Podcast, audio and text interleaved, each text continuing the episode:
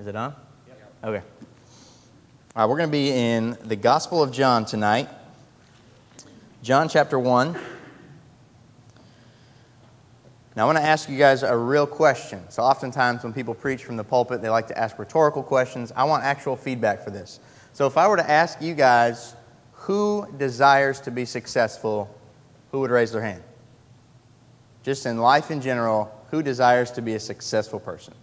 I think all of us would probably raise our hands. And so I did a little research. I was thinking about, um, you know, wanting to be successful. What does that look like? And a lot of times when we, when we desire something like that and we're not exactly sure how to achieve that, we go looking for that in places. So if you go to uh, like a bookstore like Barnes & Noble or you know, whatever other bookstore you know of, they will have an entire section that's all about, it, typically it's called self-help. And it's got books about how to be a successful person, uh, things that you know, all rich people have in common, certain traits or, or certain things that they always do that's you know, typical of people who are successful. And there's also, you know, a huge big section on, you know, how to be a good leader. You know, if, if typically everybody who is a leader wants to be better. And so people know that everybody wants to improve and that everybody wants to be better. And so typically they take advantage of that by writing books, they do seminars, blog posts, all this. And you and I, you know, the type of people that aren't necessarily experts in that area, we're the ones that are searching for these things. And so we're doing Google searches how to be a successful person. What are, what are the common traits of successful people in the world? And I want to know how I can sort of emulate that. And so I was reading the Gospel of John, and I was reading a certain passage here that, that we're going to read. And I was, I was just kind of confused on what does this mean? I don't really understand what, what exactly is going on here. And so I was praying about it, and, and as I continued to read it, I started to see that it's talking about this man named John the Baptist. John, uh, in the beginning of his gospel, talks quite a bit about John the Baptist. And what, we see, what I see about John the Baptist here is that there's certain characteristics about John the Baptist that I want to be true of my life. That there's certain things that, that we see here that should be characteristic of all believers. So look with me at John chapter 1. We'll start in verse 29. And we'll just read it down to verse 34. It says, The next day, he, talking about John the Baptist, saw Jesus coming towards him and said, Behold, the Lamb of God who takes away the sin of the world. This is he of whom I said, After me comes a man who ranks before me, because he was before me. I myself did not know him, but for this purpose I came baptizing with water, that he might be revealed to Israel. And John bore witness I saw the Spirit descend from heaven like a dove, and it remained on him. I myself did not know him, but he who sent me to baptize with water said to me, He on whom you see the Spirit descend and remain, this is he who baptizes with the Holy Spirit. And I have seen and have borne witness that this is the Son of God. Let's pray. Our Heavenly Father, we're grateful for the life of John the Baptist. We are grateful that he came as the forerunner of Jesus Christ, proclaiming that there is salvation in no one else but Jesus, that he is truly the Lamb of God who takes away the sin of the world. As we look at this little snapshot of John the Baptist's life, God, we ask that you would help us to see that there are certain characteristics of John and the way that he lives that should be true of us all of us who call ourselves believers, who believe in Jesus for eternal life. God, help us to see these things and help us to apply them to our life. We pray in Jesus' name. Amen. So much like we, we see that there's certain characteristics of successful people, we try to emulate that. I wonder how much time we spend thinking about what are some common characteristics of spiritually mature people. I wonder how many of us have approached the Bible and we read about certain figures in the Bible and we, and we examine their life to see how is their life different from mine? How can, how can my life be a little bit more like this person? And John the Baptist is a, is a great figure to do this with because he is obviously an important person. Jesus speaks extremely highly of John the Baptist. And so when I was reading this, this little portion of text, I, I saw three characteristics of John the Baptist that I think need to be true of all of us believers. The first one is that mature Christians are humble. That's the first one. The second one is that mature Christians are not afraid to speak boldly about the truth. And the third one is that mature Christians live their entire lives for their Savior. Those are my three points tonight. Number one, mature Christians are humble people. Look at verse 30. This is John speaking. He says, This is he of whom I said, After me comes a man who ranks before me because he was before me. So that in itself may not sound like a, like a huge, humble statement, but let's look at what John says, John the Baptist says previously uh, before this, this text. So in verse uh, 15, John bore witness about him and cried out, This is he of whom I said, He who comes after me ranks before me because he was before me. Look at verse 19. And this is the testimony of John. Then skip ahead to verse 20. He confessed and did not deny, but confessed, I am not the Christ. So let me put this in context for you. What's happening right here is that John the Baptist is causing a stir. John the Baptist has come on the scene. Now, he lived in the wilderness for a long time, so now he's come on the scene and he's preaching uh, that you need to be baptized, that you need to repent of your sins because the kingdom of heaven is at hand. This is the message of John the Baptist. And so he's causing a stir because at, in Israel at this time, the Jews are the dominant religion, and they're saying that we need to follow the law of God. That's how we're saved. And they had all kinds of laws. Literally, you could not work on the Sabbath. One of their laws was you could not spit in the dirt because that would create mud, and that's doing work on the Sabbath. This is how extreme they took the law. Okay, so this is the environment that John the Baptist is operating in. People are saying if you spit on, in the dirt on the Sabbath day, you worked. Okay, so now John is saying it's not all about the law, it's about this one who's coming after me. Okay, it's about repenting of your sins because the kingdom of heaven is at hand. Okay, so now John is causing a stir, and what happens right before this passage as well is the Jews send the priests and the Levites to John the Baptist and they ask him, Who are you? Because John is causing such a stir, and so they're wanting to know who is this guy? We need to know. And John is absolutely clear. He says, I am not the Christ. I am not the one that this is all about. I'm not the one that I'm preaching about. He is coming after me, but trust me, he ranks before me. He is so much greater than I. See, John the Baptist recognizes that he is not what it's all about that there is someone else. And what he's doing is when he's getting all of the attention, he is reflecting that attention away from himself and, and directing it towards the proper source. And that is humility. John is exhibiting humility. I think it was last year, Kevin Durant was named the MVP of the National Basketball Association. And so, whenever that happens, they, they, there's a big ceremony. They give them uh, an award, and then the, the person typically gives a speech.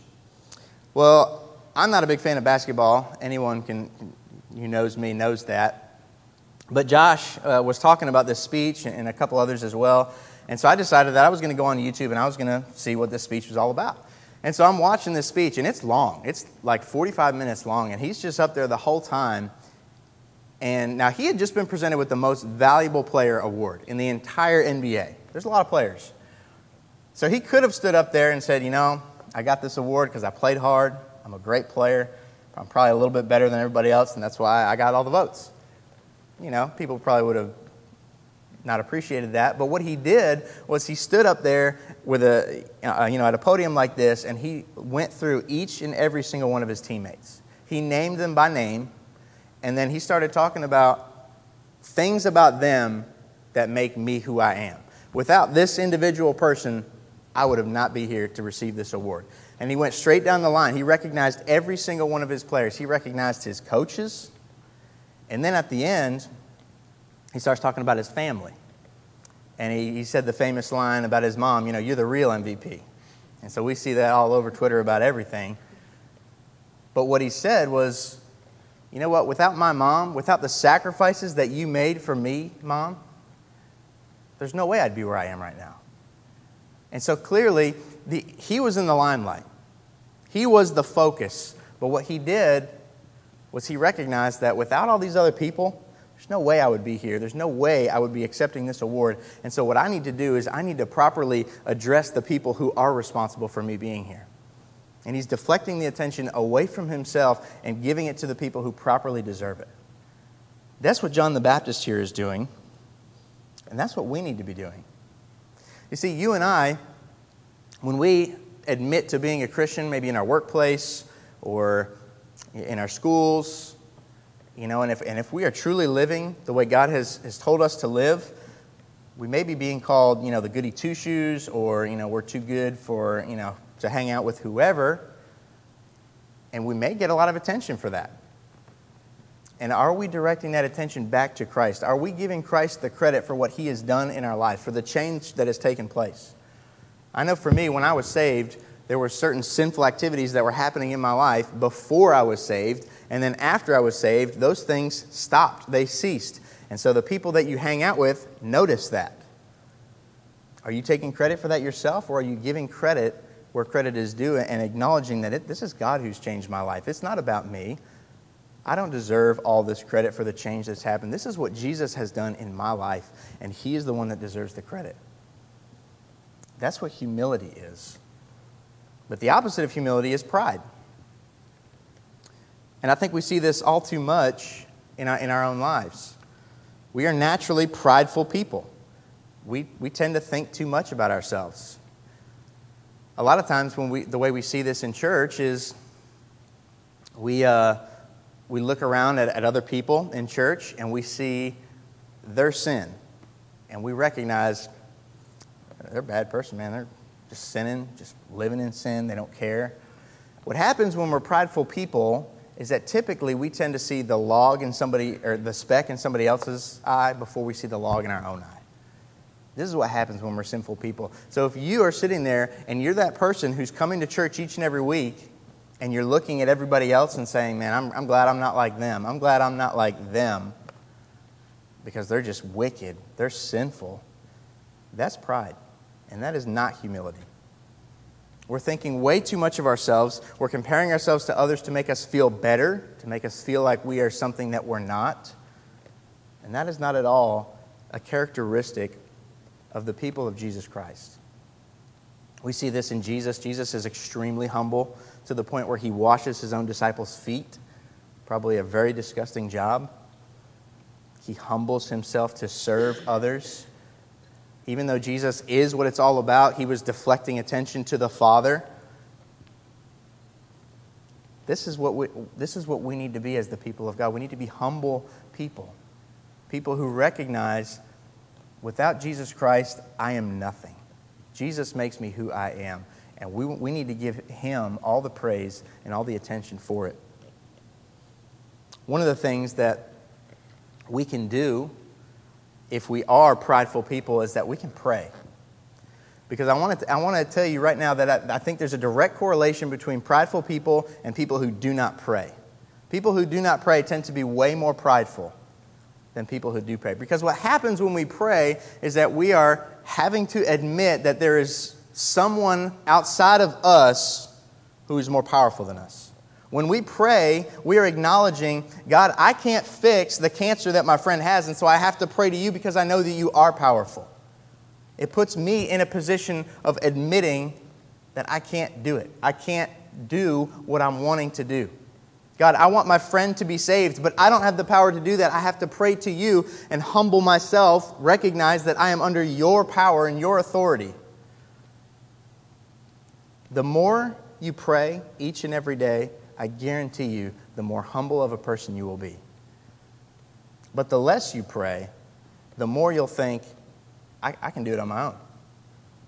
That's the reason you don't pray, is because you think. You wake up in the morning, I got this. Did it yesterday. I'm still here. I must be able to do it on my own. That's, that will cultivate pride in our lives. My next point is that mature Christians are not afraid to speak boldly the truth. Look at verse 29. The next day, he saw Jesus coming towards him, and he said, Behold, the Lamb of God who takes away the sin of the world. This is a bold statement that John the Baptist says. Now, let me just remind you again about first century context. The Jews, they firmly believe in God. They believe that they are the chosen people of God, which they are in the Old Testament. God makes that clear. And, and they firmly believe that only God can forgive people of their sins. So, what happens in um, Matthew chapter 9, there are some people who bring a, a paralyzed man to Jesus. And Jesus says to that man, the paralyzed man, He says, Son, your sins are forgiven. Go. And the Jews, they freak out. They go ballistic. They're like, wait a second, hold on. You can't forgive anyone of their sins. Only God can forgive people of their sins. But what Jesus is, is telling us in that passage is that He is God. John makes this abundantly clear in chapter 1, verse 1. He says, In the beginning was the Word, and the Word was with God, and the Word was God. How do we know what the Word is? Verse 14, and the Word became flesh and dwelt among us. That's Jesus. So John is very explicit that Jesus is God. So now, when John sees Jesus coming, he says, Behold, that's the Lamb of God. He takes away the sin of the world. And this is a bold statement because he's living in a culture surrounded by Jews, and they're all saying, No one can forgive sin except God.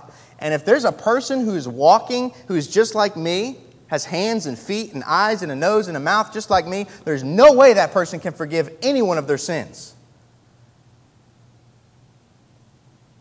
But John knows who Jesus is. He knows that Jesus is the Son of God, born of a virgin. And John knows with all confidence that this one can take away the sin of the world, that he is the Lamb of God. He will suffer for all of our sins. This is a controversial statement when John makes it, I promise you. Probably the reason why John ends up in prison and ends up being beheaded. But what I want us to see is that John is not afraid to make bold statements about the truth. Are you and I, are we people who are not afraid to make bold statements about the truth? Now, I want to I want to be careful about what, the way I say this because we can easily become people who say bold things about God just for the sake of being argumentative. Or, you know, we know that the gospel in and of itself, the gospel message, is offensive to a lot of people. And so if we go around trying to offend people, by, by you know, saying things about the Bible or saying things about Jesus, if our intent is to offend people by what we say, that's wrong. But if we are pressed and we are asked about what we believe, and we speak the truth and that offends people, then that is a glorious thing.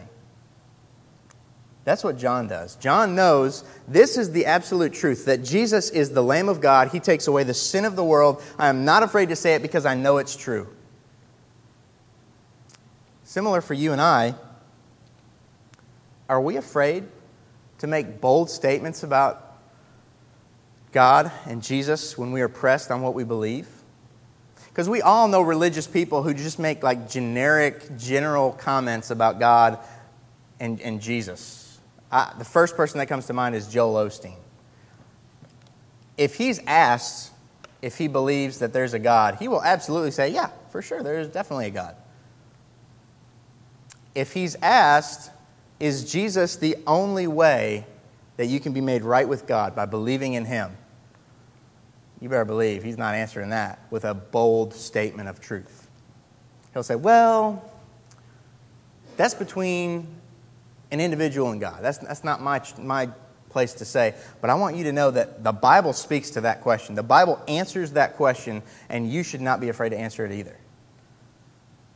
There will be times when people will be offended by our message, but Christian people are people who are not afraid to speak the truth. I hope you see that from John. I'm a, I'm a, big, a big baseball fan. I love the New York Mets, which has been painful for the majority of my life. But just recently, the second baseman, Daniel Murphy, who is an outspoken Christian, was asked about the possibility of having an openly homosexual teammate. So apparently, there's someone in the minor leagues for the Mets that has the, the ability to come up into the majors. I have not heard about him, but he's openly gay. And so they asked, the, the media asked Daniel Murphy, who's an outspoken Christian, what do you think about this? And I was, I was really proud of his, his response. He said, You know what? I, w- I would tell him that without a doubt, homosexuality is a sin. The Bible condemns it. God created a man and woman. Marriage is between a man and a woman. He says, But just because I don't believe that homosexuality is acceptable and it's okay with God, that is not going to change the way I treat this person. I'm still going to try and be a great teammate to him. I'm going to try and be his friend. I'm going to seek to uh, build a relationship with him. But I'm going to let him know up front that I, I believe homosexuality is a sin.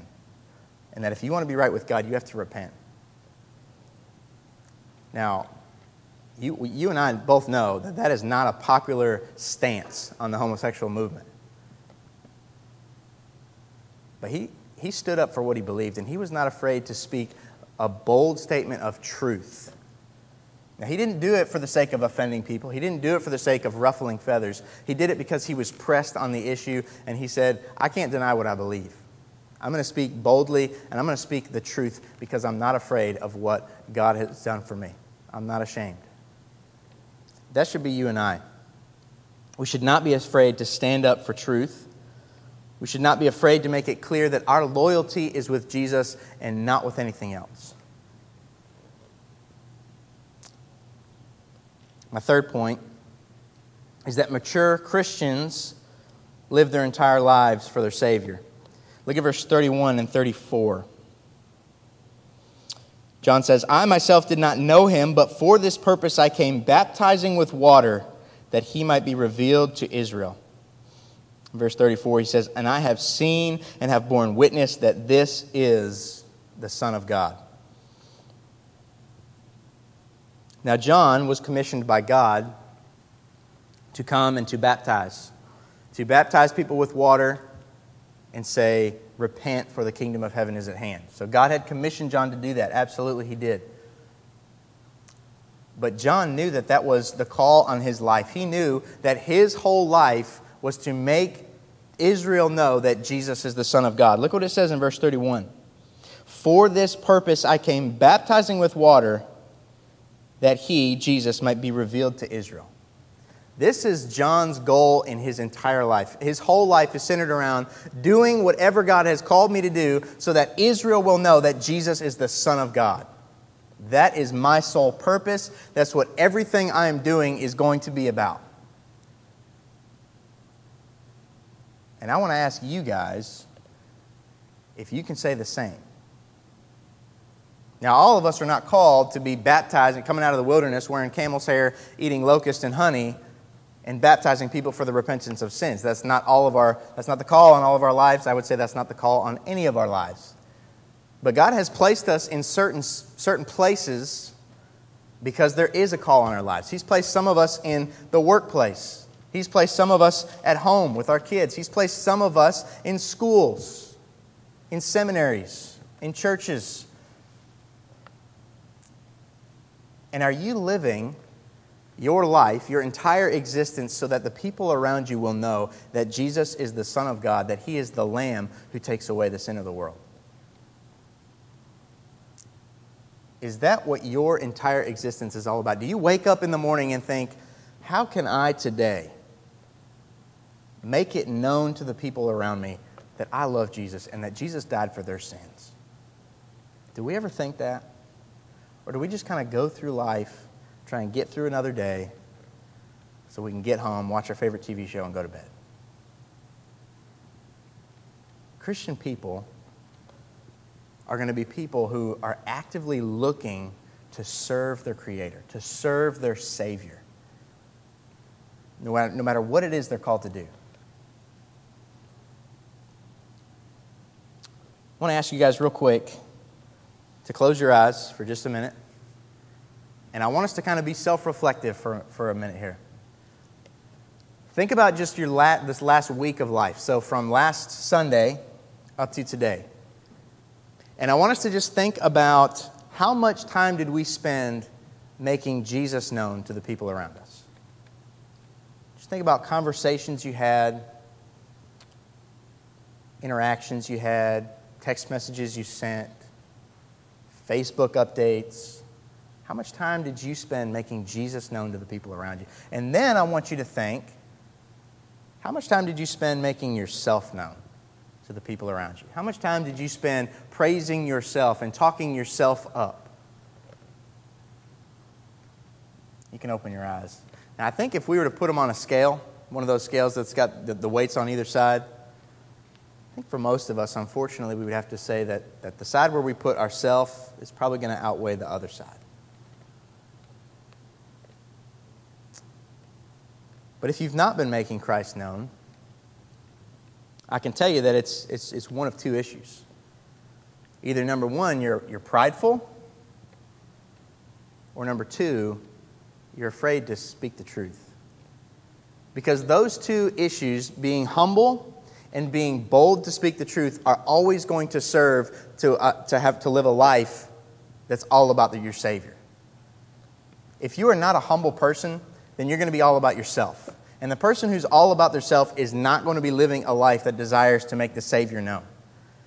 And let me tell you, if, the, if you're afraid to speak truth when you're pressed, if you're afraid to say what the Bible says, then there's no way that you're going to live a life that is all about making the Savior known because there's going to be plenty of times when you have to speak the word boldly. You have to speak the truth, and sometimes it's going to offend. So if you're not a humble person, and if you're not a courageous person, then chances are you're not living your life consumed with how to make the Savior known. But I want us to know that, that if that's us, then there's hope for us. Because Jesus, like I said, the more we pray to Him, the more we seek Him, it will cause us to be humble. And the more we spend time with Him in His Word and, and learn who He is and, and what He's like, and the more, the more time we spend getting to know God, it will increase our faith in Him.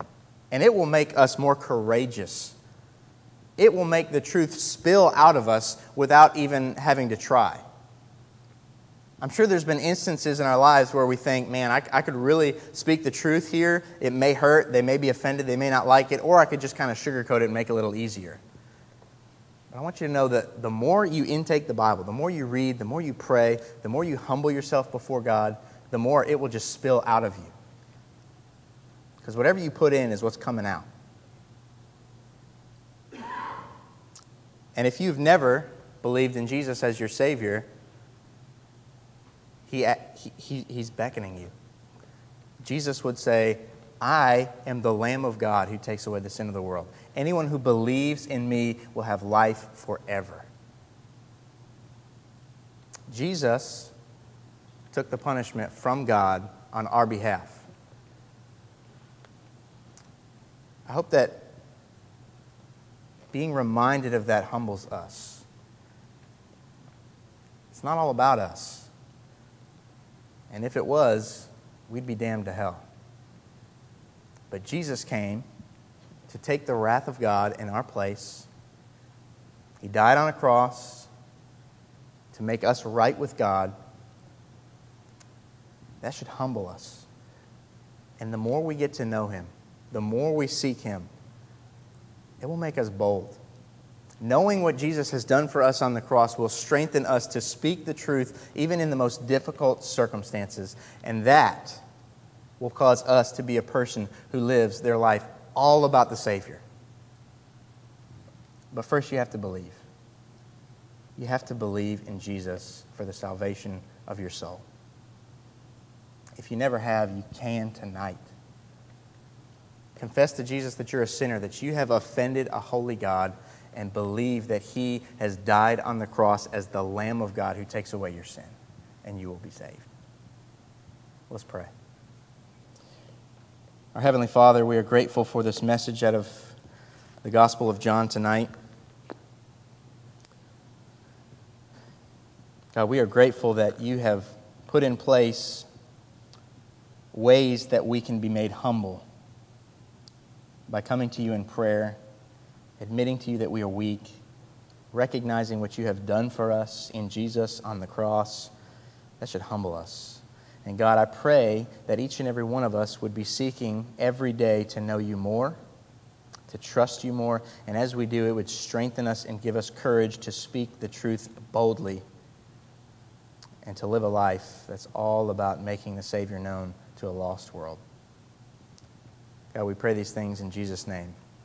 Amen.